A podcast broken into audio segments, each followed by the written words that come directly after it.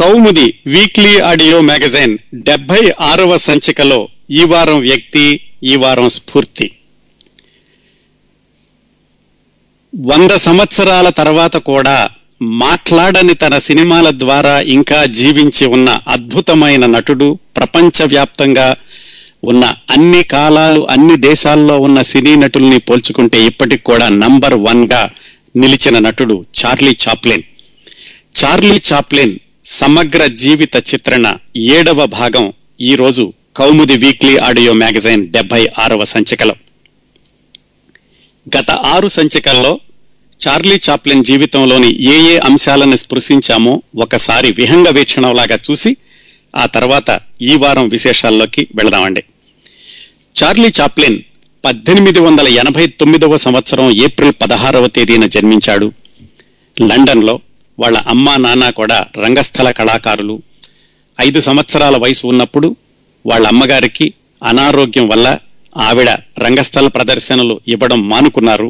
అప్పటి నుంచి వాళ్ళ అమ్మకి హన్నా చాప్లిన్ ఆమె పేరు. చార్లీ చాప్లిన్ని వాళ్ళ అన్నయ్య సిడ్నీని ఇద్దరిని పెంచడం చాలా శ్రమతో కూడుకున్న పని అయింది. దుర్భరమైనటువంటి దారిద్ర్యం ఆవిడకి వేరే ఆదాయం లేక చిన్న చిన్న పనులు చేస్తూ ఇంట్లో కుట్టు మిషన్ కుట్టుకుంటూ ఆసుపత్రిలో నర్సుగా పనిచేస్తూ పిల్లలిద్దరిని పెంచడం ప్రారంభించింది. అలాంటి దుర్భరమైన దారిద్ర్యంలో తిండి సరిగా లేక ఆవిడికి అనారోగ్యం పాలై పిచ్చాసుపత్రిలో చేరింది. చార్లీ చాప్లిన్కి పదకొండు సంవత్సరాల వయసులో ఉండగా ఆవిడ పిచ్చాసుపత్రి పాలైనప్పుడు ఒక్కడే అనాథగా ఒంటరిగా ఒక గుక్కెడు టీనీళ్ళ కోసం చిన్న రొట్టె మొక్క కోసం లండన్ వీధుల్లో పిచ్చిగా తిరిగాడు. అలాంటప్పుడు వాళ్ళ అన్నయ్య ఆదుకుని ఇద్దరూ కలిసి నాటకాల్లోకి వెళితే బాగుంటుందని నాటకాల్లో వేషాలు వేయడం ప్రారంభించారు. ఒక పది సంవత్సరాల పాటు లండన్లో వివిధ నాటక సంస్థల్లో పనిచేసి ఎన్నో ఎత్తు పల్లాలను చవిచూసి చార్లీ చాప్లిన్కి ఇరవై ఒక్క సంవత్సరాల వయసు ఉండగా మొట్టమొదటిసారి అమెరికాలో నాటక ప్రదర్శనలు ఇవ్వడానికి తన నాటక కంపెనీ కార్నో కంపెనీతో కలిసి వచ్చాడు. మొట్టమొదటిసారి ఒక సంవత్సరం పాటు అమెరికా అంతా తిరిగి నాటక ప్రదర్శనలు ఇచ్చాక వెనక్కి వెళ్ళిపోయి రెండోసారి వచ్చినప్పుడు అమెరికాలో స్థిరపడదామని ప్రయత్నించాడు. రెండవసారి అతని నాటక ప్రదర్శనలు అయిపోయాక కీ స్టోన్ కంపెనీ అనేటటువంటి వాళ్ళు చార్లీ చాప్లిన్ని తమ మూకీ సినిమాల్లోకి రమ్మని ఆహ్వానించారు. అప్పటి వరకు కూడా చార్లీ చాప్లిన్కి సినిమాలంటే ఏమిటో తెలియదు కేవలం నాటకాల్లో పది పన్నెండు సంవత్సరాలుగా నటిస్తూ వచ్చాడు. ఆ విధంగా పంతొమ్మిది వందల పద్నాలుగులో కీ స్టోన్ కంపెనీతోటి ఒప్పందం చేసుకుని చార్లీ చాప్లిన్ మూకీ సినిమాల్లోకి ప్రవేశించాడు నటుడిగా. అక్కడి నుంచి ప్రారంభించి ఇంకా అతనికన్నా అన్నీ కూడా విజయ పరంపరలే. పంతొమ్మిది వందల పద్నాలుగో సంవత్సరంలో కీస్టోన్ కంపెనీకి వ్రాసుకున్నటువంటి ఒప్పందం ప్రకారం మొట్టమొదటి సంవత్సరం దాదాపుగా ముప్పై ఐదు సినిమాల్లో వాళ్ళకి నటించాడు తాను నిర్మించి దర్శకత్వం వహించాడు. సినిమాలు అంటే ఇంతకుముందు చెప్పుకున్నట్టుగానే అప్పట్లో ఒక రీళ్ళు రెండు రీళ్ళు అంటే పది నిమిషాలు ఇరవై నిమిషాలు మాత్రమే ఉండేవండి. అవి ముప్పై ఐదు తీశాడు మొట్టమొదటి సంవత్సరం. ఆ పంతొమ్మిది వందల పద్నాలుగులో చార్లీ చాప్లిన్కి వారానికి నూట డెబ్బై ఐదు డాలర్లు పారితోషికం ఇచ్చేవాళ్ళు. రెండో సంవత్సరం అంటే పంతొమ్మిది వందల పదిహేనులో వారానికి పన్నెండు వందల యాభై డాలర్లు పదివేల డాలర్లు బోనస్ చొప్పున ఎస్ఎన్ఏ అనేటటువంటి కంపెనీతో ఒప్పందం చేసుకుని వాళ్ళకి సంవత్సరంలో పదిహేను సినిమాలు చేసి పెట్టాడు. ఆ తర్వాత మూడో సంవత్సరం సినిమాల్లోకి ప్రవేశించాక పంతొమ్మిది వందల పదహారులో మ్యూచువల్ ఫిలిమ్స్ అనే కంపెనీతోటి ఒప్పందం చేసుకుని వాళ్ళ దగ్గర లక్షా యాభై వేల డాలర్లు అడ్వాన్స్ తీసుకుని బోనస్గా వారానికి పదివేల డాలర్లు పారితోషికంతో సంవత్సరంన్నర కాలంలో పన్నెండు సినిమాలు తీసి పెట్టాడు. ఇవన్నీ కూడా రెండు రీళ్ళు ఒకరేళ్ళ సినిమాలే. సినిమాల్లోకి ప్రవేశించిన నాలుగవ సంవత్సరం అంటే పంతొమ్మిది వందల పద్దెనిమిది నుంచి ఒక నాలుగైదు సంవత్సరాల పాటు ఫస్ట్ నేషనల్ ఫిలిమ్స్ అనేటటువంటి కంపెనీకి తొమ్మిది సినిమాలు తీసేటటువంటి ఒప్పందం కుదుర్చుకున్నాడు. తొమ్మిది సినిమాలకి కలిపి అతని పారితోషికం వన్ మిలియన్ డాలర్స్ పది లక్షల డాలర్లు అండి. కేవలం నాలుగో సంవత్సరంలోనే పది లక్షల డాలర్లు డిమాండ్ చేసేటటువంటి స్థాయికి వెళ్ళాడు. ఇంతకు ముందు చెప్పుకున్నట్టుగానే వన్ మిలియన్ డాలర్స్ చార్లీ చాప్లిన్కి ఇచ్చారంటే మరి నిర్మించిన వాళ్ళకి ఇంకెంత ఆదాయం వచ్చి ఉండాలి? అప్పట్లో సినిమా టికెట్ యాభై సెంట్లు అరవై సెంట్లు ఉండేది. అంటే ఎన్ని మిలియన్ల మంది చూసుంటే ఇది ఆదాయం ఉండేది. అంటే మరి చార్లీ చాప్లిన్ సినిమాలకి ఆదరణ ఎంతగా ఉండేదో ఒకసారి ఊహించుకోండి. ఇదంతా వంద సంవత్సరాల క్రిందటండి అలాగా మూకీ సినిమాల్లో ప్రవేశించినటువంటి రెండవ సంవత్సరంలోనే ఒక ఐకాన్ స్టేటస్కి చేరుకున్నాడు. అతని పేరు మీదుగా ఎన్నో వాణిజ్య ఉత్పత్తులు అతనికి విపరీతమైనటువంటి అభిమాన సంఘాలు అభిమానులు అమెరికాలోనే కాదు ప్రపంచం అంతా కూడా ప్రారంభమయ్యారు రెండవ సంవత్సరం వచ్చే నాలుగో సంవత్సరం వచ్చేసరికి అందుకనే అతనికి వన్ మిలియన్ డాలర్లు ఇవ్వడానికి కూడా ఫస్ట్ నేషనల్ ఫిలిమ్స్ వాళ్ళు వెనకాడలేదు. ఆ విధంగా పంతొమ్మిది వందల ఇరవై మూడో సంవత్సరం వచ్చింది. అంటే చార్లీ చాప్లిన్కి ముప్పై నాలుగు సంవత్సరాల వయసు. అప్పటికే అతను సెలబ్రిటీ అయిపోయాడు ప్రపంచవ్యాప్తంగా అందరికీ తెలిశాడు ఈ నాలుగు కంపెనీలతోటి కాంట్రాక్ట్ అయిపోయాక ఇంకా తాను స్వతంత్రంగా మిగతా నటులతో కలిసి ఏర్పాటు చేసుకున్న యునైటెడ్ ఆర్టిస్ట్ ఫిలిమ్స్ అనేటటువంటి సంస్థ ద్వారా మిగతా సినిమాలు నిర్మించాడు. మిగతా సినిమాలు అంటే ఎన్నండి? పంతొమ్మిది వందల ఇరవై మూడు నుంచి ప్రారంభించి పంతొమ్మిది వందల అరవై ఏడులో తాను సినిమాలు తీయడం విరమించే వరకు కూడా అంటే నలభై నాలుగు సంవత్సరాల్లో చార్లీ చాప్లిన్ నటించి నిర్మించింది కేవలం పది సినిమాలు మాత్రమే. ఇప్పటికి కూడా ఆ పది సినిమాల్లో దాదాపు ఎనిమిది ఏడు సినిమాలని ఇప్పటికి కూడా ప్రామాణిక చిత్రాలుగా పరిగణిస్తూ ఉంటారు. ఆ సృజనాత్మక కానీ ఆ సినిమాల్లో ఉన్నటువంటి మానవత్వపు విలువలు కానీ ఈ రోజుకి కూడా అవి ఆదర్శనీయంగా సినిమా విమర్శకులే కాదు సాధారణ ప్రేక్షకులు కూడా భావిస్తూ ఉంటారు. అంటే దాదాపు డెబ్బై ఎనభై సంవత్సరాలు కూడా నిత్య నూతనంగా ఇంకా పచ్చగా నిలగ నిలబడగలిగేటటువంటి కథాంశాలంటే ఊహించుకోండి మరి చార్లీ చాప్లన్ సృజనాత్మకత ఎంతగా ఉండి ఉంటే మరి అలాంటి సినిమాలు ఆ రోజుల్లోనే నిర్మించాడు అనేది. చాలా మందికి ఇది తెలియకపోవచ్చు. చాలా సార్లు మనం గుర్తుంచుకోకపోవచ్చు. ఎందుకంటే చార్లీ చాప్లిన్ అనగానే సినిమాలు గుర్తొస్తూ ఉంటాయి. City lights modern times great dictator gold rush ఇలాంటివన్నీ. చాలా సూక్ష్మంగా గమనిస్తే అతను కేవలం పది సినిమాలు మాత్రమే తీశాడు నలభై నాలుగు సంవత్సరాల వ్యవధిలో. ఎందుకంటే ఒక్కొక్క సినిమా తీయడానికి సంవత్సరం రెండు సంవత్సరాలు తీసుకునేవాడు. ఆ ఒక సినిమా అయిపోయేసరికి అతనికి పూర్తిగా ఎగ్జాస్ట్ అయిపోయినట్టుగా ఉండాడు. మళ్ళా విశ్రాంతి తీసుకుని ఒకటి రెండు సంవత్సరాలు స్క్రిప్ట్ రాసుకుంటే గాని తర్వాత సినిమా తీసేవాడు కాదు. అంత నిబద్ధతతో తీయబట్టే ఆ ప్రమాణాలు ఆ సినిమాలో చూపించినటువంటి విలువలు ఇప్పటికి కూడా నిలిచి ఉన్నాయి. ఈ యునైటెడ్ ఆర్టిస్ట్ తరఫున సొంతంగా సినిమాలు తీయడం ప్రారంభించి woman of Paris gold rush circus అనేటటువంటి మూడు సినిమాలు నిర్మించాడు. పంతొమ్మిది వందల ఇరవై మూడు ఇరవై ఐదు ఇరవై ఎనిమిది. ఈ సర్కస్ అనేటటువంటి సినిమా నిర్మించేటప్పుడే తల్లి చనిపోయింది. తల్లిని లండన్లోని పిచ్చాసుపత్రి నుంచి తాను అమెరికా వచ్చాక అమెరికాలో బాగా పేరు తెచ్చుకున్నాక ఆవిడ చనిపోవడానికి ఏడు సంవత్సరాల ముందు అమెరికా తీసుకొచ్చి ఒక సౌకర్యవంతంగా ఒక బిల్డింగ్లో పెట్టి తనకి కేర్ టేకర్ని పెట్టి శ్రద్ధ తీసుకున్నాడు. పంతొమ్మిది వందల ఇరవై ఎనిమిదిలో ఈ సర్కస్ సినిమా షూటింగ్ జరుగుతూ ఉండగా తల్లి చనిపోయింది. ఈ పంతొమ్మిది వందల ఇరవై ఎనిమిది వచ్చేసరికే రెండు సార్లు అతనికి వైవాహిక జీవితం పెళ్ళి చేసుకోవడం విడాకులు ఇవ్వడం జరిగింది. ఈ రెండవ వివాహం విచ్ఛిన్నం అవడం కూడా ఈ సర్కస్ సినిమా షూటింగ్ సందర్భంలోనే జరిగింది. ఇంతవరకు గత ఆరు వారాల్లో మాట్లాడుకున్నామండి. ఈ వారం కౌముది వీక్లీ ఆడియో మ్యాగజైన్ డెబ్బై ఆరవ సంచికలో చార్లీ చాప్లిన్ సమగ్ర జీవిత చిత్రణ ఏడవ భాగంలో మిగతా విశేషాలు చెప్పుకుందాం. ఈ సర్కస్ సినిమా జరిగేటప్పుడు దాదాపుగా పది నెలల పాటు వాయిదా వేయాల్సి వచ్చింది షూటింగ్ని ఎందుకంటే మధ్యలో తల్లి చనిపోవడం ఒక సంఘటన అలాగే ముఖ్యంగా ఆ రెండవ భార్యతోటి విడాకులు వాటిని గురించినటువంటి కోర్టు వ్యవహారాలు ఇవన్నీ తేల్చుకోవడానికి పట్టిన సమయం మొత్తానికి చాలా స్ట్రెస్ఫుల్గా జరిగింది ఈ సర్కస్ సినిమా షూటింగ్ అంతా కూడాను. అందుకనే పది నెలల పాటు వాయిదా వేసి దాన్ని పంతొమ్మిది వందల ఇరవై ఏడు అక్టోబర్లో పూర్తి చేశాడు. పూర్తి చేసి పంతొమ్మిది వందల ఇరవై ఎనిమిదిలో దాన్ని విడుదల చేశాడు. ఈ ఇంత స్ట్రెస్ఫుల్గా జరగడం వల్ల ఏమో కానీ తన ఆత్మకథలో ఈ సర్కస్ సినిమా గురించి ఎక్కువగా రాసుకోలేదు. అంటే నిర్మాణ సమయంలో జరిగినటువంటి అనుభవాలు కానీ ఆ సినిమా తనకి ఎంతగా నచ్చిందని కానీ ఆ సినిమాలో లోట్లుపాట్ల గురించి కానీ అలాంటివి ఎక్కువగా రాసుకోలేదు. ఎందుకంటే సర్కస్ సినిమా గుర్తొచ్చినప్పుడల్లా అతనికి తను పడిన బాధలు గుర్తొస్తూ ఉండేయట ఆ సంవత్సరాల్లోనూ. కాకపోతే ఇప్పటికి కూడా చార్లీ చాప్లిన్ అభిమానులు విమర్శకులు కూడా ఈ సర్కస్ సినిమా అనేది చార్లీ చాప్లిన్ యొక్క ప్రతిభకి అద్దం పట్టే చక్కటి సినిమా. కాకపోతే దానికి రావాల్సినంత పేరు రాలేదు అంటారు కానీ ఇప్పుడు చూసినా కానీ ఆ చార్లీ చాప్లిన్ యొక్క సృజనాత్మకత ఏమాత్రం తగ్గదండి ఈ సర్కస్ సినిమాలో. చార్లీ చాప్లిన్ ఎన్నుకున్నటువంటి కథాంశాలు ఈ ట్రాంప్ పాత్రనే కొనసాగిస్తూ ఇరవై ఏళ్ళ పాటు అతను తీసినటువంటి సినిమాల్లో చూస్తే ఒక సినిమాకి ఇంకో సినిమాకి ఏమాత్రం పోలిక ఉండదు. హాస్యం ఉంటూనే ఉంటుంది అలాగే చివరిలో విషాదానికి విషాదాంతానికి తీసుకెళ్ళి కరుణరసాన్ని గుప్పిస్తాడు. ఈ సర్కస్ సినిమాలో కూడా ఈ ట్రాంప్ ఏదో కోతి తరుముతుంటే పరిగెత్తుకుంటూ పరిగెత్తుకుంటూ తప్పనిసరి అయ్యి ఒక సర్కస్ గుడారంలో దూకి ఆ టైట్ రోప్ మీద నడవడం ప్రారంభిస్తాడు. ఆ కోతి నుంచి తప్పించుకోవడానికి.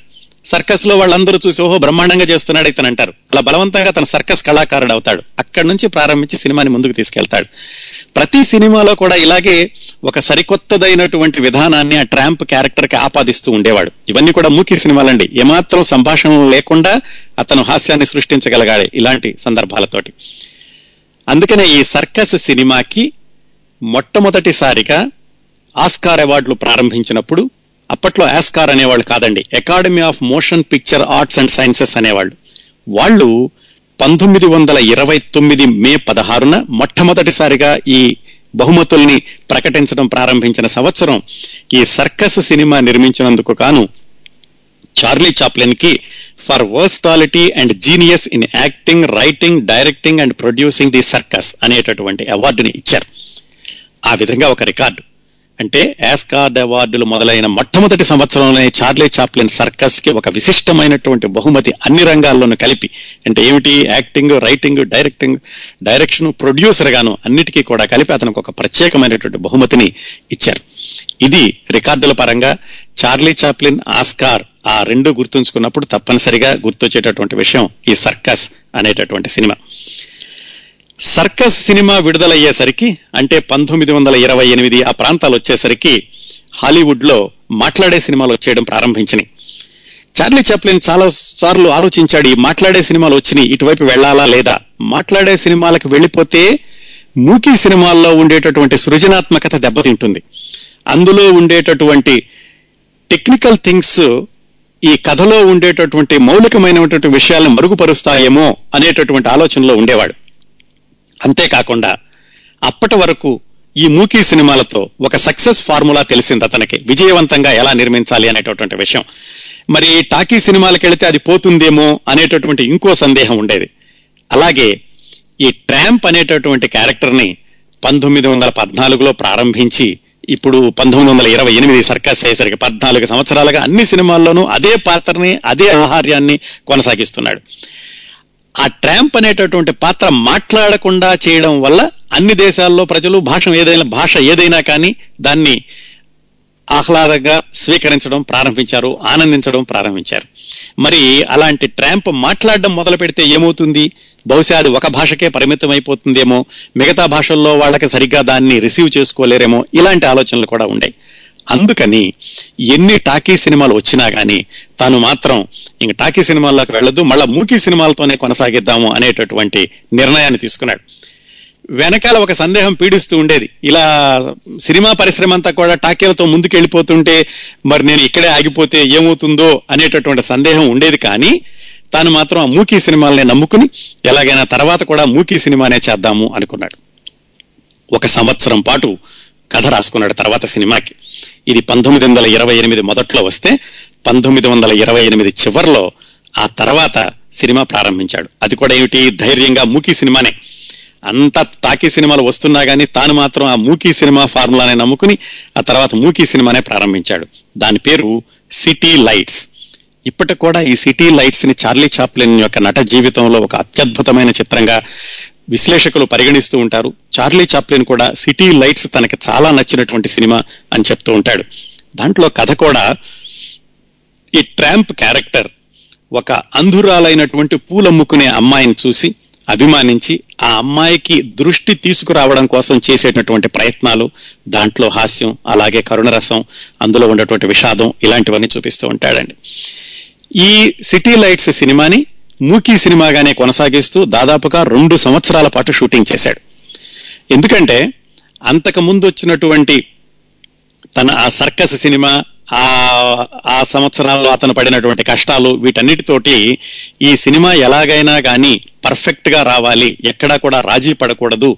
ఈ సినిమా కాకపోతే మళ్ళా తీస్తే ఎలా వస్తుంది? ఇలాంటి ఆలోచనలతోటి తనకు తానే కొన్ని పరిమితుల్ని నిబంధనల్ని షరతుల్ని విధించుకుని చేయడం వల్ల ఈ సిటీ లైట్స్ సినిమా దాదాపుగా రెండు సంవత్సరాల పాటు షూటింగ్ కొనసాగింది అని ఆయనే రాసుకున్నాడు.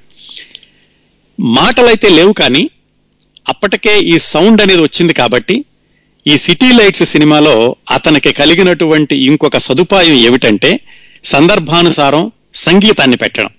కొంతవరకు తనే సంగీతాన్ని సమకూర్చాడు. ఎందుకంటే తనకు తెలుసు సినిమాల్లో ఏ భావం ఉండాలి ఎలాంటిది అనేది.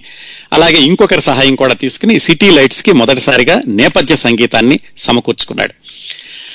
ఎడిటింగ్ అంతా అయిపోయేసరికి డిసెంబర్ పంతొమ్మిది వందల ముప్పై ఐదు. అంటే ఏమిటి? అతను ఇరవై ఎనిమిదిలో సర్కస్ సినిమా వస్తే ఆ తర్వాత సిటీ లైట్స్ రావడానికి ఇంకొక రెండు సంవత్సరాలు పట్టింది. మూడు సంవత్సరాలు పట్టిందండి దాదాపుగాను. అప్పటికే టాకీ సినిమాలన్నీ వచ్చేసినాయి. మరి తాను తీసిందేమో మూకీ సినిమా. ధైర్యం. తన సృజనాత్మకత మీద తనకు ధైర్యం నమ్మకం అలాగే ప్రేక్షకులు ఎలాగైనా చూస్తారన్నటువంటి ఒక విశ్వాసం ఉంది అతనికి. ఈ సిటీ లైట్స్ సినిమా పూర్తి చేశాక విడుదల చేయడం అనేది అంత సులభం కాలేదు.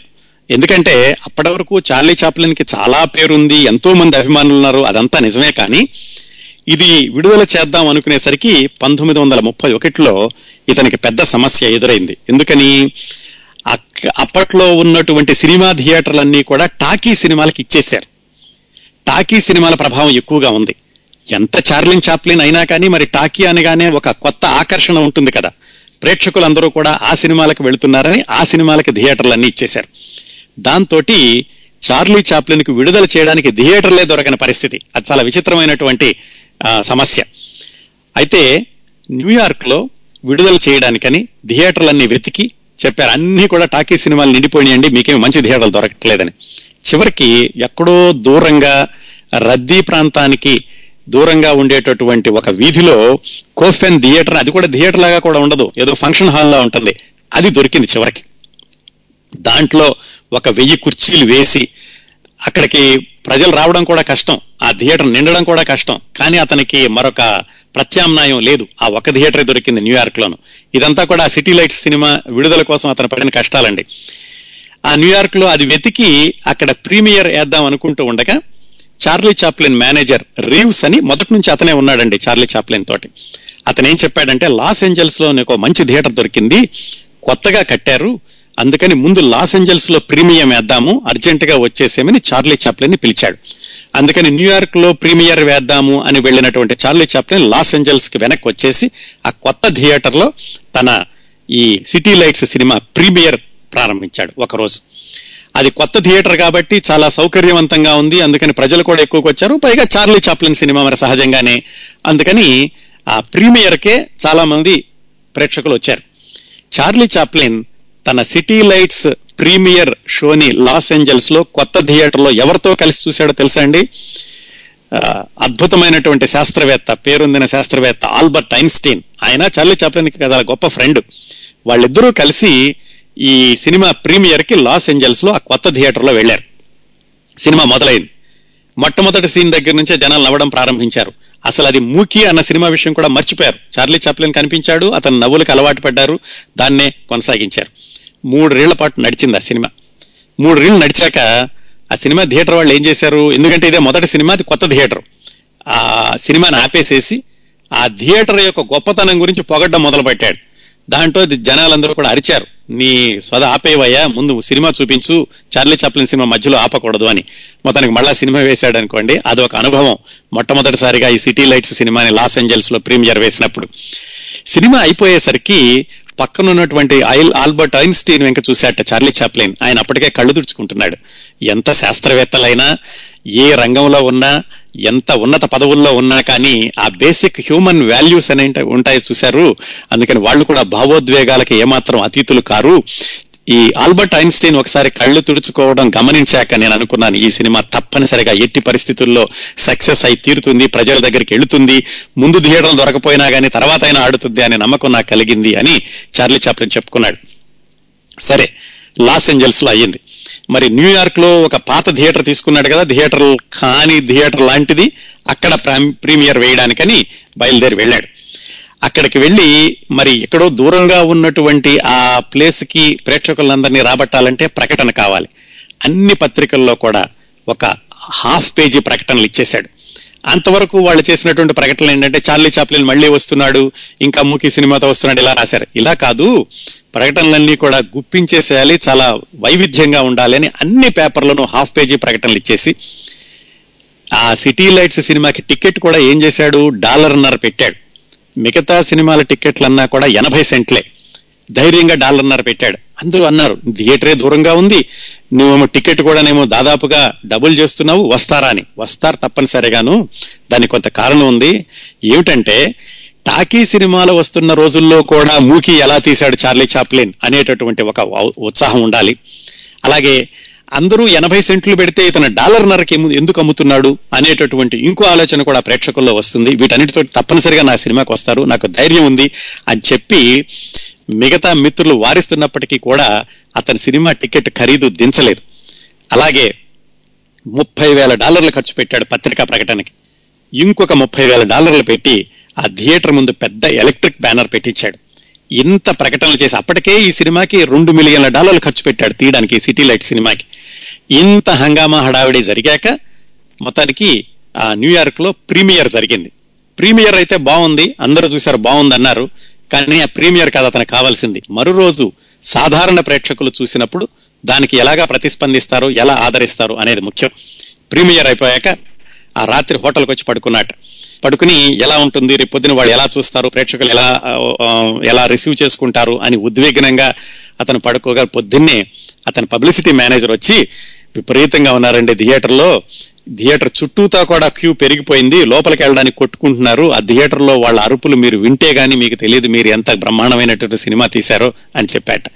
అదండి ఆ విధంగా మూకీ సినిమాలు ఎంత గొప్పగా ఆడుతున్నప్పటికీ గొప్పగా ఆడినటువంటి సినిమాల్లో నుంచి టాకీ సినిమాలకు మారిన పరిస్థితులు వచ్చినప్పటికీ కూడా తాను ఇంకా మూకీ యుగంలోనే ఉండి తీసినటువంటి ఆ సిటీ లైట్స్ సినిమా అద్భుతంగా విజయం సాధించింది. అతను పెట్టినటువంటి రెండు మిలియన్లకి మూడు మిలియన్ల డాలర్ల లాభాన్ని తెచ్చిపెట్టింది.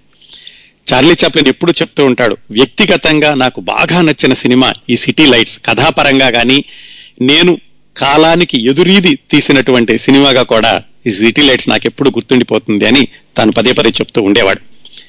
సిటీ లైట్స్ పూర్తయింది పంతొమ్మిది వందల ముప్పై ఒకటవ సంవత్సరంలో.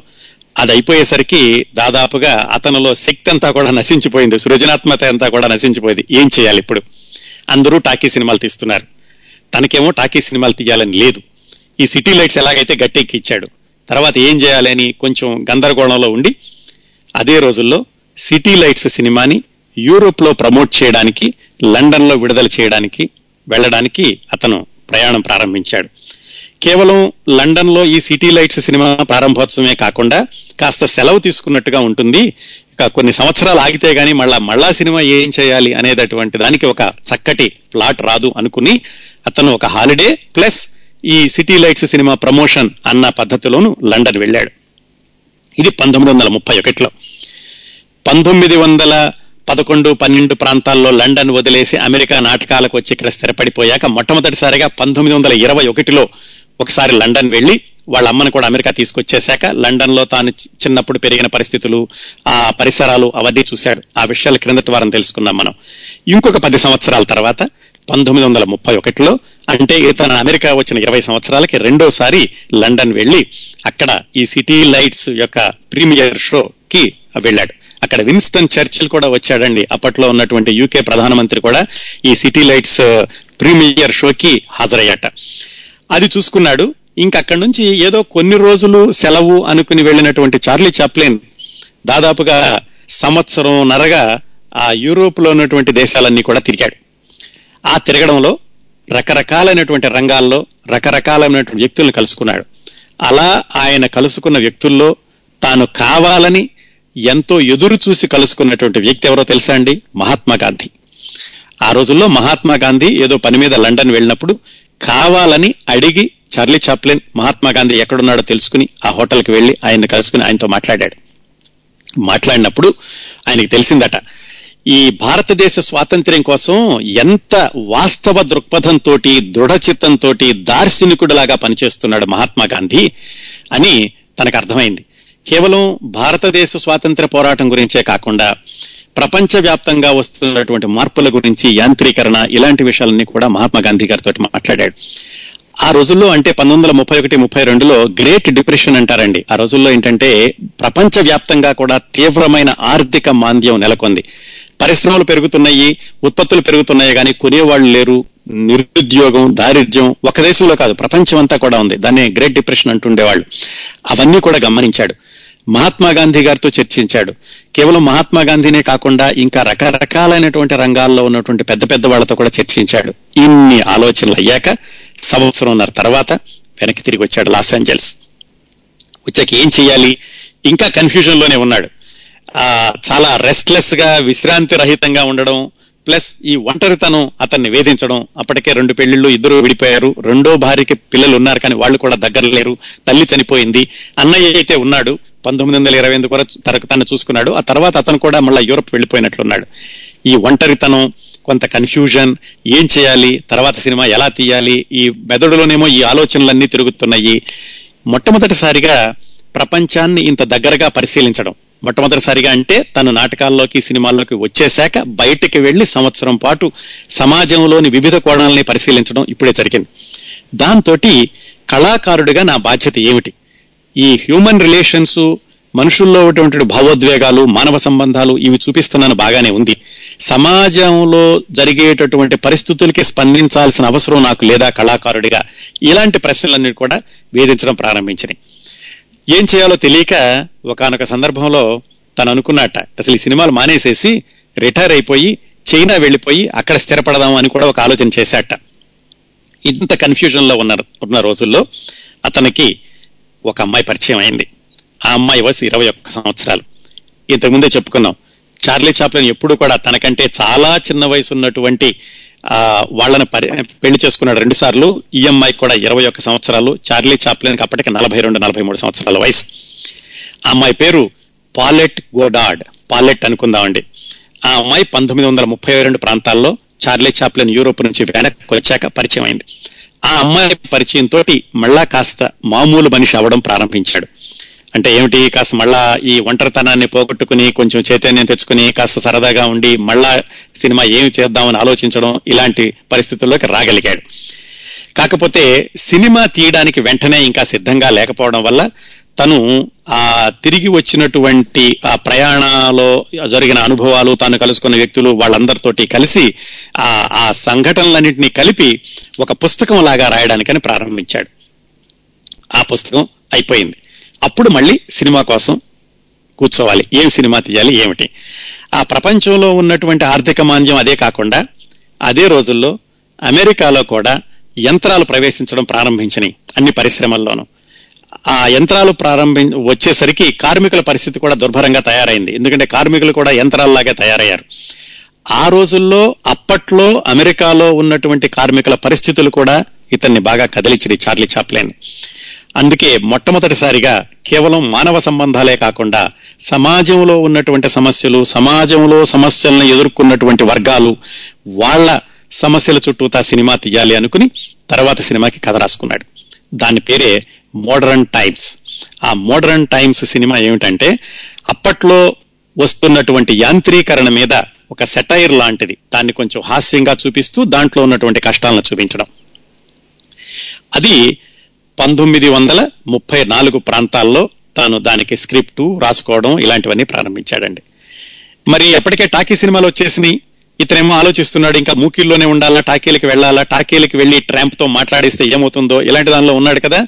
అందుకని తాను దాన్ని కూడా టాకీ సినిమాల్లోకి వెళదామని అనుకున్నాడు. మరి వెనకబడిపోతాను ఇక ముందుకు వెళ్ళకపోతే అనుకుని ఆ మోడర్న్ టైమ్స్కి స్క్రిప్ట్ అంతటినీ కూడా టాకీగా రాసుకున్నాడు సంభాషణల్ని రాసుకున్నాడు.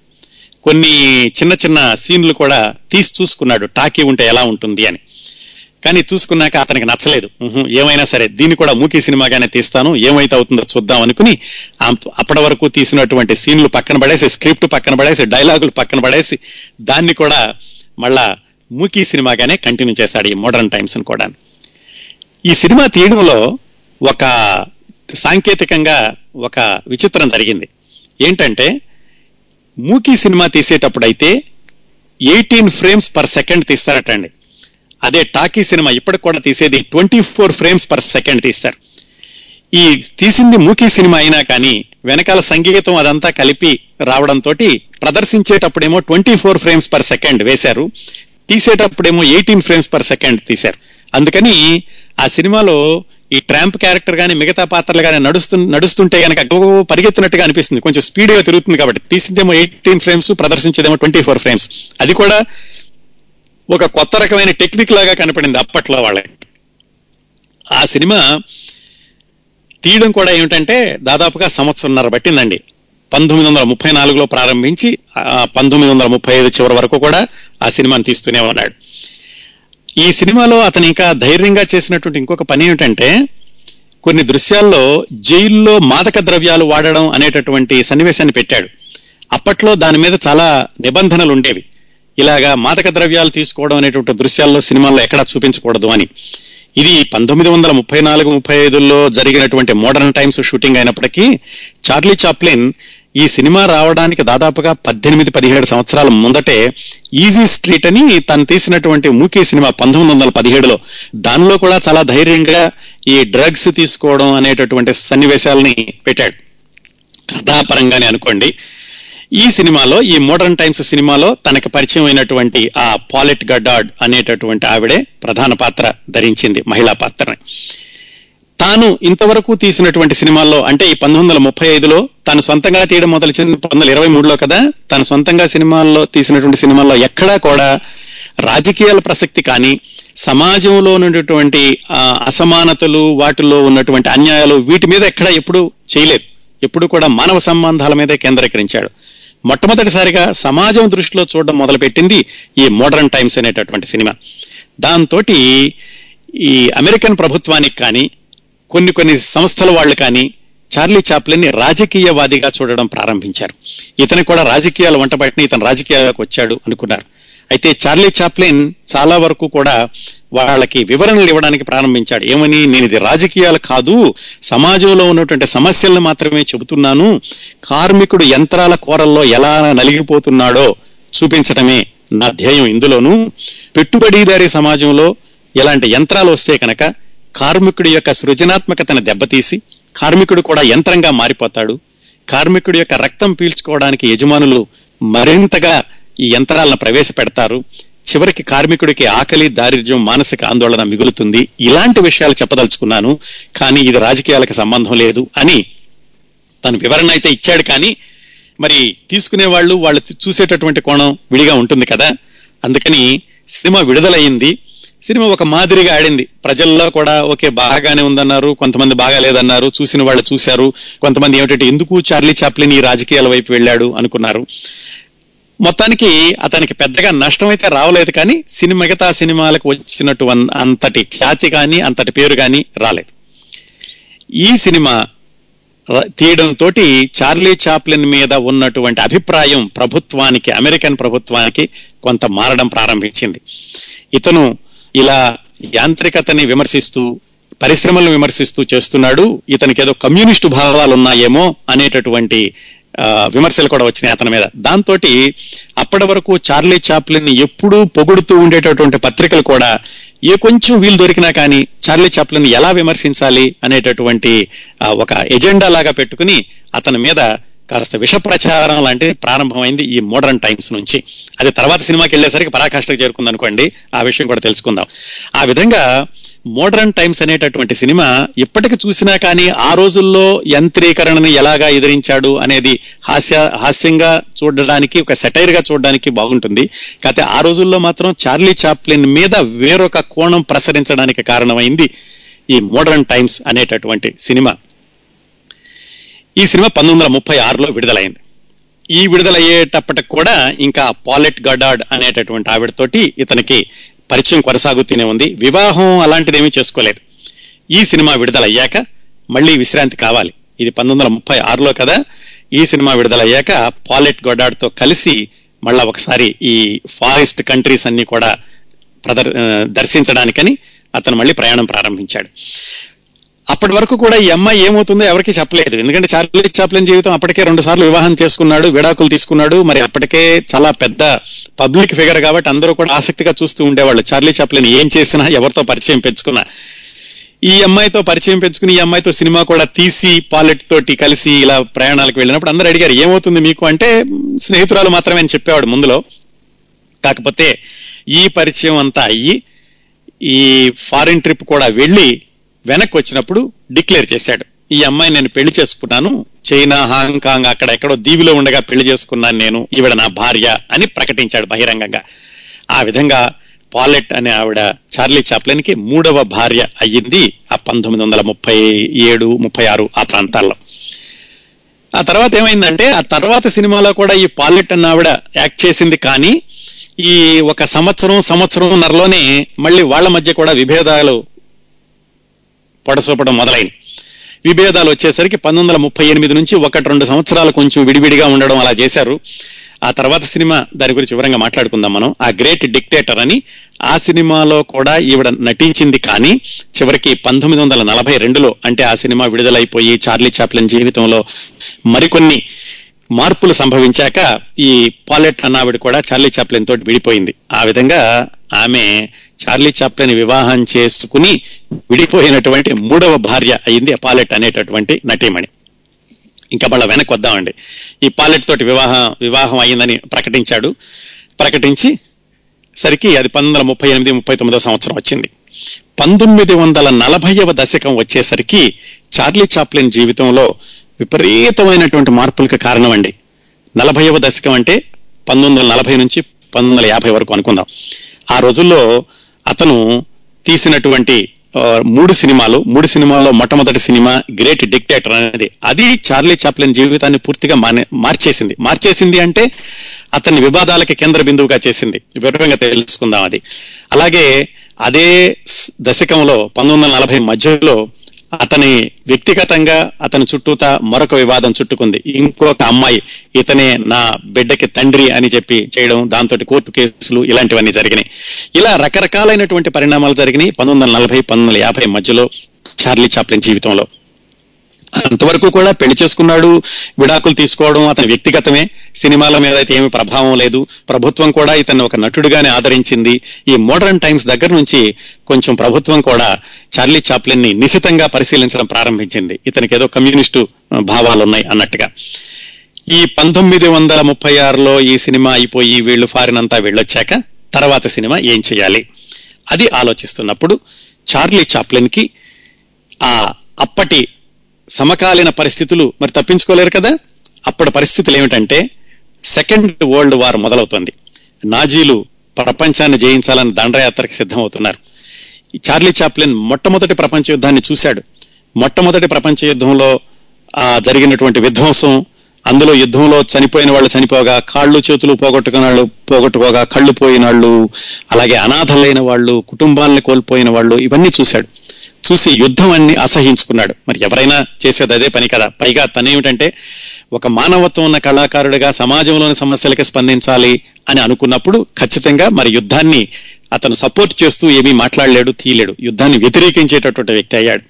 ఆ మొట్టమొదటి ప్రపంచ యుద్ధంలో జరిగినటువంటి అవన్నీ కూడా ఇంకా జ్ఞాపకాల్లో నుంచి పోకముంది అప్పుడే రెండవ ప్రపంచ యుద్ధం మొదలవుతోంది అని తను చాలా ఆవేదన పడ్డాడు. ఒక కళాకారుడిగా ఏమైనా చేయాలి అనుకున్నాడు. ఏం చేయగలడు కళాకారుడు? సినిమా తీస్తాడు. సినిమా ఎలా తీయాలి? ఈ రెండవ ప్రపంచ యుద్ధానికి బీజం వేసినటువంటి హిట్లర్ మీద తీయాలి. అందుకని ఆ హిట్లర్ని తర్వాత సినిమాకి ప్రధాన అంశంగా ఎంచుకున్నాడు. ఆ సినిమా పేరే గ్రేట్ డిక్టేటర్. కొంతమందికి ఏముండేదంటే కొన్ని దేశాలకి ఈ యుద్ధాలు జరుగుతూ ఉంటే కనుక యుద్ధాలకి కావాల్సినటువంటి యుద్ధ సామాగ్రిని సరఫరా చేయడం వాళ్ళకి కావాల్సినటువంటి వస్తువులు సరఫరా చేయడం ఇలాంటి వాటితోటి తమ దేశంలో పరిశ్రమలు పెరుగుతాయి తమ దేశానికి మంచిదే అందుకని యుద్ధం మరో రోజులు కొన్నిసార్లు కొనసాగితే బాగుండు అని కొన్ని దేశాలు అనుకుంటూ ఉండే. కానీ వాటన్నిటికీ కూడా వ్యతిరేకి చార్లీ చాప్లిన్. నిజంగానే ఎందుకంటే యుద్ధం వల్ల అక్కడ వేలాది మంది లక్షలాది మంది మరణిస్తూ ఉంటే వాళ్ళ మరణం మీద వ్యాపారం చేసుకుందామని కొన్ని కంట్రీలు అనుకోవడం అనేది చాలా హాస్యాస్పదమైన విషయం అనుకుని ఇలాంటి విషయాలన్నిటితోటి అతను సినిమా తీద్దాం అనుకున్నాడు. హిట్లర్ మీద సినిమా తీయడానికి ఒక కారణం కూడా ఏమిటంటే హిట్లర్కి చార్లీ చాప్లిన్కి పోలికలు ఉన్నాయండి. ఎలాగా? ఈ చార్లీ చాప్లిన్ హిట్లర్ కొన్ని రోజుల తేడాతో పుట్టారు. ఎక్కడో ఆయనో దేశంలో ఈయనో దేశంలో వాళ్ళకేం సంబంధం లేదు అప్పుడు. అలాగే చిన్నప్పటి నుంచి కూడా దుర్భరమైనటువంటి దారిద్ర్యంలో పెరిగారు హిట్లర్ చార్లీ చాప్లిన్ ఇద్దరు కూడాను. పెరిగి అక్కడి నుంచి ప్రపంచవ్యాప్తంగా అందరూ గుర్తుపెట్టుకునేటువంటి పేరు తెచ్చుకున్నారు. అది కూడా ఇద్దరికి కామన్గా ఉండేటటువంటిది. అలాగే హిట్లర్ మీసాలు చార్లీ చాప్లిన్ ట్రాంప్ మీసాలు కూడా కొంచెం ఒకలాగే ఉంటాయి. ఇవన్నీ కలిసి రావడమే కాకుండా ముఖ్యంగా అతను అనుకున్నది ఏమిటంటే హిట్లర్ని హాస్యంగా చూపిస్తూ అతని హేళన చేస్తూ సినిమా తీయాలి అనుకుని ఈ గ్రేట్ డిక్టేటర్ యొక్క కథ రాసుకున్నాడు. దాదాపుగా ఈ సినిమా తీయడానికి పాత సినిమాకి నాలుగు సంవత్సరాలు వ్యవధి ఉందండి. అంతసేపు అతను స్టడీ చేయడం అతను కథని ఒక రూపంలోకి తీసుకురావడం ఎలా చెప్పాలనుకోవడం ఇట్లాంటివన్నీ జరగడానికి దాదాపుగా నాలుగు సంవత్సరాలు బట్టి చిట్ట చివరికి పంతొమ్మిది వందల ముప్పై తొమ్మిది సెప్టెంబర్లో ఈ సినిమాని ప్రారంభించాడు. అప్పటికే రెండవ ప్రపంచ యుద్ధం మొదలైపోయింది. రెండవ ప్రపంచ యుద్ధం మొదలైన రెండు వారాలకో మూడు వారాలకో ఈ సినిమాని షూటింగ్ ప్రారంభించాడు గ్రేట్ డిక్టేక్టర్ని ఈ సినిమా చార్లీ చాప్లిన్ తీసినటువంటి మొట్టమొదటి టాకీ సినిమా అండి. అతను తీసిన చిట్ట చివరి మూకీ సినిమా మోడర్న్ టైమ్స్. ఆ మోడర్న్ టైమ్స్ తోటే ట్రాంప్ క్యారెక్టర్ని అంతం చేసేశాడు. ఆ మోడర్న్ టైమ్స్లో కనిపించడమే ట్రాంప్ యొక్క చిట్ట చివరి సినిమా. గ్రేట్ డిక్టేటర్లో ట్రాంప్ని పెట్టలేదు. ఇంకా దీన్ని కొనసాగించలేదు ఇక్కడి నుంచి ఈ ట్రాంప్ క్యారెక్టర్ కాకుండా గ్రేట్ డిక్టేటర్లో ఏం చేశాడంటే తను ఒక యూదు మంగలి అతను ఎందుకంటే ఇతను జూయిష్ అని అంటూ ఉండేవాళ్ళు నాజీలందరూ కూడా చార్లీ చాప్లిన్ జూయిష్ అంటూ ఉండేవాళ్ళు. ఆ యూదు మంగళి పాత్ర ఒకటి అలాగే డిక్టేటర్ పాత్ర ఇంకొకటి. ఈ రెండు ఇద్దరూ కూడా ఒకే రకంగా ఉంటారు. ఆ విధంగా కథ అల్లుకుని ఆ హిట్లర్ చేసేటటువంటి దుర్మార్గాలన్నింటినీ కూడాను ఇతను హేళనగా చూపిస్తూ ఆ సినిమాని ప్రారంభించాడు. ఈ సినిమా జరుగుతున్నప్పుడే అందరికీ తెలిసింది ఇతను హిట్లర్ని హేళన చేస్తూ సినిమా తీస్తున్నాడు అని. అందరూ చెప్పారు ఇది చాలా నువ్వు చాలా అనవసరమైనటువంటి ధైర్యం చేస్తున్నావు. ఈ సినిమా విడుదలవ్వడం కూడా కష్టంగా ఉంటుంది. అందుకని చెప్పేసి ఈ సినిమాని తీసుకోవడం మానేసెయ్యి అని చెప్పారు. విదే ఈ అమెరికాలోనే కాదు విదేశాల్లో కూడా ఇది ఇది- దీన్ని విడుదల చేయడానికి చాలా ఇబ్బందులు ఎదురవ్వచ్చు అని. కానీ ఇతను మాత్రం మానలేదు. ఎందుకంటే అతనికి వేరే వాళ్ళ డబ్బులు అవసరం లేదు. అతనికి సొంతంగా డబ్బులు పెట్టుకోగలిగేటటువంటి శక్తి ఉంది. అందుకని తాను నమ్మినటువంటి సిద్ధాంతాన్ని ప్రచారం చేయడానికి ఏమాత్రం వెనకాడకుండా ఆ గ్రేట్ డిక్టేటర్ యొక్క ఆ, షూటింగ్ని కొనసాగించాడు. అయితే తర్వాత ఎప్పుడో చెప్పుకున్నాడు గ్రేట్ డిక్టేటర్ చార్లీ ఆ, ఆ, ఈ హిట్లర్ ఇన్ని దుర్మార్గాలు చేశాడు ఆ క్యాంపుల్లో ఇంతమందిని చంపేశాడు అనే విషయం కనుక నాకు ముందు తెలుసుంటే ఇలా చేస్తాడని తెలుసుంటే అతని కోసం ఇత సినిమా వేస్ట్ చేసి ఉండేవాడిని కాదు అన్నాడు. కానీ అప్పట్లో అతను చెప్పదలుచుకున్నది యుద్ధం వద్దు ఈ నియంతలు నశించాలి. మామూలు ప్రజలు నియంతల యొక్క వాళ్ళు చేసేటటువంటి ఈ దుర్మార్గపు పనుల్ని గ్రహించాలి సైనికులు కూడా గ్రహించాలి ఇలాంటి సందేశంతో ఆ సినిమాని కొనసాగించాడు. రెండో ప్రపంచ యుద్ధం బాగా ఊపు అందుకుంది అక్కడికి వెళ్తోంది. ఇతని సినిమా ఇక్కడ కొనసాగుతోంది. చివరికి న్యూయార్క్లో వీళ్ళ ఆఫీస్ వాళ్ళు చెప్పారు తొందరగా పూర్తి చేసేసేయి యుద్ధం చాలా ఊపు అందుకుంటోంది నీ సినిమా ఆలస్యం అవ్వకూడదు యుద్ధం అయ్యేలోగానే ఈ సినిమా విడుదలవ్వాలి అని చెప్పారు. చార్లీ చాప్లిన్కి అప్పటికేమిటంటే ఇంకా సినిమా కొన్ని రోజులు షూటింగ్ చేయాల్సిన అవసరం ఉంది. కొన్ని మీనియేచర్ సెట్స్ అవేయాలి అప్పటికే అతను ఐదు లక్షల డాలర్లు ఖర్చు పెట్టాడు హాఫ్ మిలియన్ డాలర్స్. తొందర తొందరగా చేయమని వీళ్ళ ఆఫీస్ వాళ్ళు చెప్తున్నారు. మొత్తానికి ఎట్లాగో చేశాడు సినిమా అంతాను. ఆ సినిమా చేస్తూ ఉండగానే ఏమైందంటే అప్పటి వరకు కూడా అమెరికన్స్ రెండో ప్రపంచ యుద్ధంలో ఎవరి వైపు వెళ్ళకుండా తటస్థంగా ఉండిపోయారు. అయితే ఆ సినిమా విడుదలకు ముందు చాలా బెదిరింపు ఉత్తరాలు వచ్చినాయి అతనికి. నువ్వు ఈ సినిమాని విడుదల చేయకూడదు. విడుదల చేస్తే కనుక తెరల్ని కాల్చేసేస్తాము అల్లలు రేపేస్తాము సినిమాని ఆడనివ్వము అని చెప్పి చాలా ఉత్తరాలు వచ్చినాయి. చాలా మంది అతనికి ఫోన్లు చేశారు. కాకపోతే వీటంతటినీ కూడా పబ్లిక్లో చెబితే మళ్ళీ అది ఒక నెగిటివ్ పబ్లిసిటీగా అవుతుందేమో దీన్ని పబ్లిసిటీకి వాడుకోకూడదు. ఈ సినిమాలో భావం అలాగే వెళ్ళాలి ప్రజలకి అనుకుని మొత్తానికి ఎలాగైతే ధైర్యం చేసి పంతొమ్మిది వందల నలభై అక్టోబర్లో ఈ సినిమాని విడుదల చేశాడు గ్రేట్ డిక్టేటర్ సినిమాని. విడుదల చేశాక అద్భుతంగా ఆడిద్ది. విపరీతమైనటువంటి ప్రశంసలు వచ్చాయి తనకి ప్రేక్షకుల దగ్గర నుంచి. ప్రభుత్వం దగ్గర నుంచి మాత్రం ఇతను పూర్తిగా కమ్యూనిస్టు. ఇతను జాగ్రత్తగా గమనించాలి. ఇతను చేసి వేసేటటువంటి ప్రతి అడుగుని ఇతను చేసేటటువంటి ప్రతి కార్యక్రమాన్ని కూడా మనం జాగ్రత్తగా గమనించాలని ఎఫ్బిఐ వాళ్ళు అమెరికన్ ప్రభుత్వం కూడా చార్లీ చాప్లిన్ ఒక టార్గెట్గా పెట్టుకున్నారు. ఏం చేశాడు ఇంతకేను? ఎందుకు ఇలాగైంది ఈ సినిమాలోను? అంటే ఈ సినిమాలో ఇతను ద్విపాత్రాభినయం అనుకున్నాం కదా ఒకేలాగా ఉండేది. ఒకటి మంగలి పాత్ర ఒకటేమో హిట్లర్ పాత్ర. ఈ సినిమా చిట్ట చివరిలో హిట్లర్ పాత్ర అంటే నియంత పాత్ర చనిపోతుంది. చనిపోయినప్పుడు అక్కడ ఉన్న వాళ్ళందరూ ఈ మంగళతన్ని తీసుకొచ్చి హిట్లర్ స్థానంలో కూర్చోబెడతారు. నియంత స్థానంలో కూర్చోబెడతారు. సినిమాలో అతని పేరు హిట్లర్ కాదులేండి. ఆ నియంత స్థానంలో కూర్చోబెట్టి ఇతనిలా అతనిలాగే ఉంటాడు కాబట్టి ఇతనే ఇంకా ప్ర- ఈ రాజ్యాన్ని పాలిస్తాడని చెప్పి అతన్ని ప్రసంగించమంటారు. ప్రసంగించమన్నప్పుడు ఈ గ్రేట్ డిక్టేటర్ సినిమాలో చిట్ట చివరి ఐదు నిమిషాలు చార్లీ చాప్లిన్ ప్రసంగం అదండి. ముఖ్యంగా వివాదాలకు కేంద్ర బిందువైంది ఆ ప్రసంగం. ఎందుకంటే ఆ ప్రసంగంలో చార్లీ చాప్లిన్ కెమెరా వైపు సూటిగా చూస్తూ అంటే మనతో మాట్లాడుతున్నట్టుగా తానకి యుద్ధం మీద ఉన్నటువంటి అభిప్రాయాలన్నింటినీ విస్పష్టంగా నిర్ద్వందంగా నిర్భయంగా ప్రకటించాడు. అది అలా ప్రకటించడంలో కమ్యూనిస్టు భావాలు ధ్వనించి అతను కమ్యూనిస్టు అనేటటువంటి ముద్ర వేసింది. ఏముంది ఇంతకీ ఆ ప్రసంగంలోను? ఇప్పటికి కూడా గ్రేట్ డిక్టేటర్ లాస్ట్ స్పీచ్ అని కొట్టండి మీకు యూట్యూబ్లో వస్తుంది. చార్లీ చాప్లిన్ ఆ సినిమాలో పంతొమ్మిది వందల నలభైలో అంటే డెబ్బై నాలుగు డెబ్బై ఐదు సంవత్సరాల క్రిందట అతను చేసినటువంటి ప్రసంగం ఇప్పటికీ కూడా వింటుంటే అతని స్వరంలో మొట్టమొదటిసారిగా చార్లీ చాప్లిన్ స్వరం వినిపించింది ఈ సినిమాలోనే. అతని స్వరంలో వింటుంటే ఇప్పటికి కూడా రోమాంచితం కలుగుతుందండి ఒళ్ళు గగురు పడుస్తుంది. అతను వ్యక్తీకరించినటువంటి భావాలు ఆ భావాలను వ్యక్తీకరించినటువంటి విధానం కూడా ఇప్పటికి కూడా ఎంతో శక్తివంతంగా ఉంటుంది. ఏం చెప్పాడు ఇంతకీ ఆ ప్రసంగంలోనూ? ఎందుకంత వివాదాస్పదమైంది అంటే క్లుప్తంగా చెప్తాను అతను ఏం చెప్పాడు. చిట్ట చివరిలో ఈ యూద్ అతన్ని తీసుకొచ్చి డిక్టేటర్ చనిపోయాడు నువ్వే నువ్వే ఇంకా ఈ రాజ్యానికి రాజు ఏదో ఒకటి ప్రసంగించమంటే నేనా నేనేం ప్రసంగిస్తాను నాకేం రాదే ప్రసంగించడం అంటాడు. లేదు మీరు ప్రసంగించండి అని చెప్తారు. అతనంతా సర్దుకుంటాడు. కెమెరా ముందుకు వస్తాడు. ఏం కనపడదు. చార్లీ చాప్లిన్ ఒక్కటే మన వైపు చూస్తూ ఉంటాడు. క్షమించండి నేను నియంత్రణ కాదలుచుకోలేదు. నియంత అవడం నా పని కాదు. నేనెవరినీ జయించదలుచుకోలేదు. నేను పరిపాలించదలుచుకోలేదు. అవకాశం ఉన్నంత వరకు అందరికీ అంటే యూదులకి నల్లవారికి తెల్లవారికి అందరికీ కూడా సహాయం చేయడమే నా అభిమతం. అసలు మనుషులు అనేవాళ్ళు ఏమిటండి? ఒకళ్ళనొకళ్ళు సహాయం చేద్దాం అనుకుంటారు. మానవ నైజమే అంతా. ఒకళ్ళ ఆనందాన్ని మరొకళ్ళు పంచుకోవాలనుకుంటారు. అంతేకాని ఒకరి దుఃఖాన్ని మరొకరు ఎక్కువ చేయాలనుకోరు. మనం ఒకరి మీద ఒకరు పగ పెంచుకోవాలనుకోం. ప్రపంచంలో అందరికీ చోటు ఉంది ఈ ప్రపంచం భూ సంపద అనేది అందరికీ చెందాలి. జీవన మార్గం స్వేచ్ఛామయం. కానీ ఏం జరుగుతుంది? మనం ఆ మార్గాన్ని విడిచిపెట్టేశాం. దురాశ అనేది మానవ హృదయాలను విషపూరితం చేసింది. ప్రపంచంలో అడ్డుగోడలను సృష్టించుకున్నాం. మన బాధల్లోకి మన రక్తపాతంలోకి నెట్టేసింది ఈ యుద్ధ వ్యామోహం అనేది. వేగం పెరిగింది కరెక్టే. కానీ ఆ వేగంలో కొడు కొట్టుకుపోతున్నాం మనం. ఈ ఇన్ని యంత్రాలు వచ్చినాయి కదా. ఇన్ని ఆధునిక యంత్రాలు ఆధునికత వచ్చింది కదా. కానీ ఇవన్నీ కూడా మన జీవితాన్ని ఏమైనా సుఖవంతం చేశాయా? ఏమీ దొరకని కరువుకు గురి చేశాయి మనల్ని? మన విజ్ఞానం మనల్ని అనుమాన పుట్టలుగా మార్చింది. మన తెలివితేటలు మనల్ని కఠిన హృదయాలుగా మార్చాయి. మనం ఎంతో ఆలోచిస్తున్నాం అనుకుంటున్నాం. కానీ చాలా తక్కువగా స్పందిస్తున్నాం.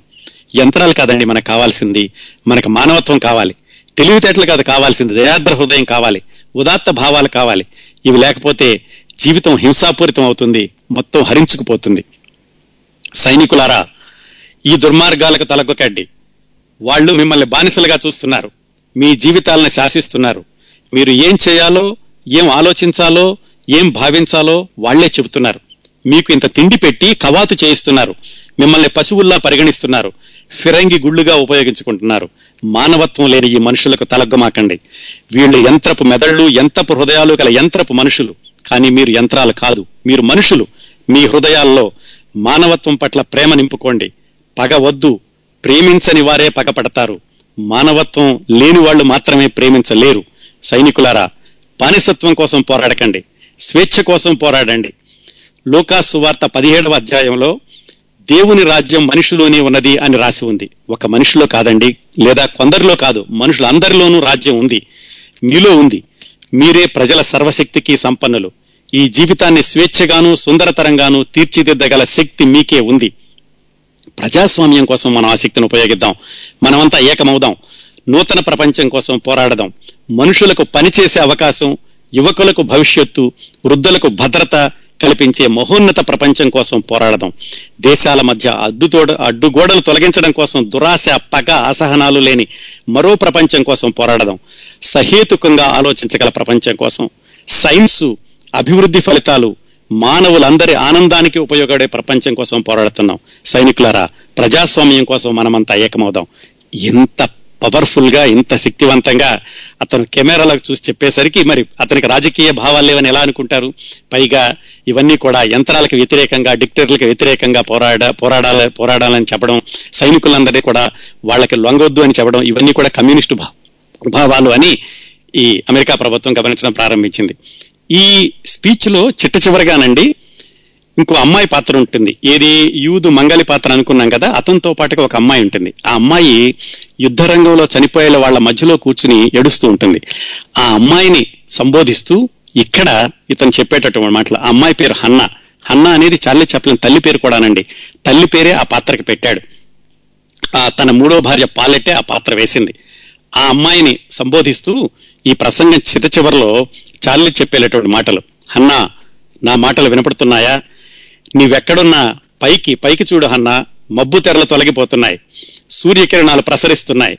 మనం చీకటి నుంచి వెలుగులోకి వస్తున్నాం. నూతన ప్రపంచంలోకి దయాగుణం గల ప్రపంచంలోకి మనుషులు దురాశ విడనాడిన ప్రపంచంలోకి పగ దుర్మార్గం తొలగిన ప్రపంచంలోకి వస్తున్నాం.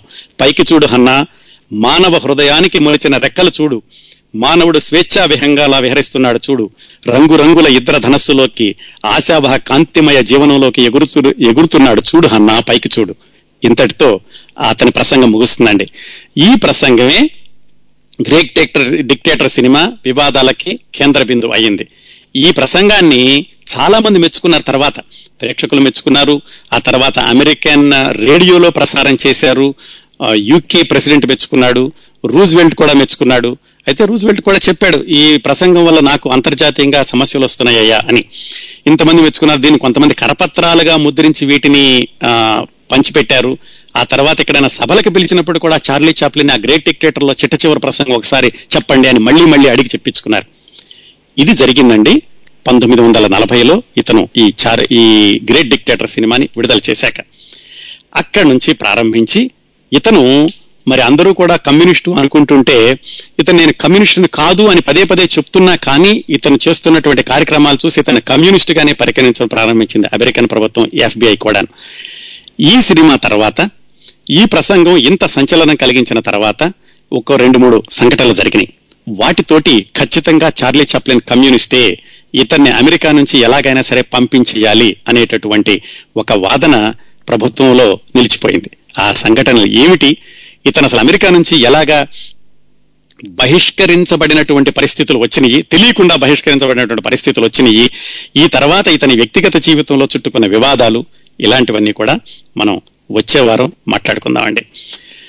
అదండి కౌముది వీక్లీ ఆడియో మ్యాగజైన్ డెబ్బై ఆరవ సంచికలో చార్లీ చాప్లిన్ సమగ్ర జీవిత చిత్రణ ఏడవ భాగం.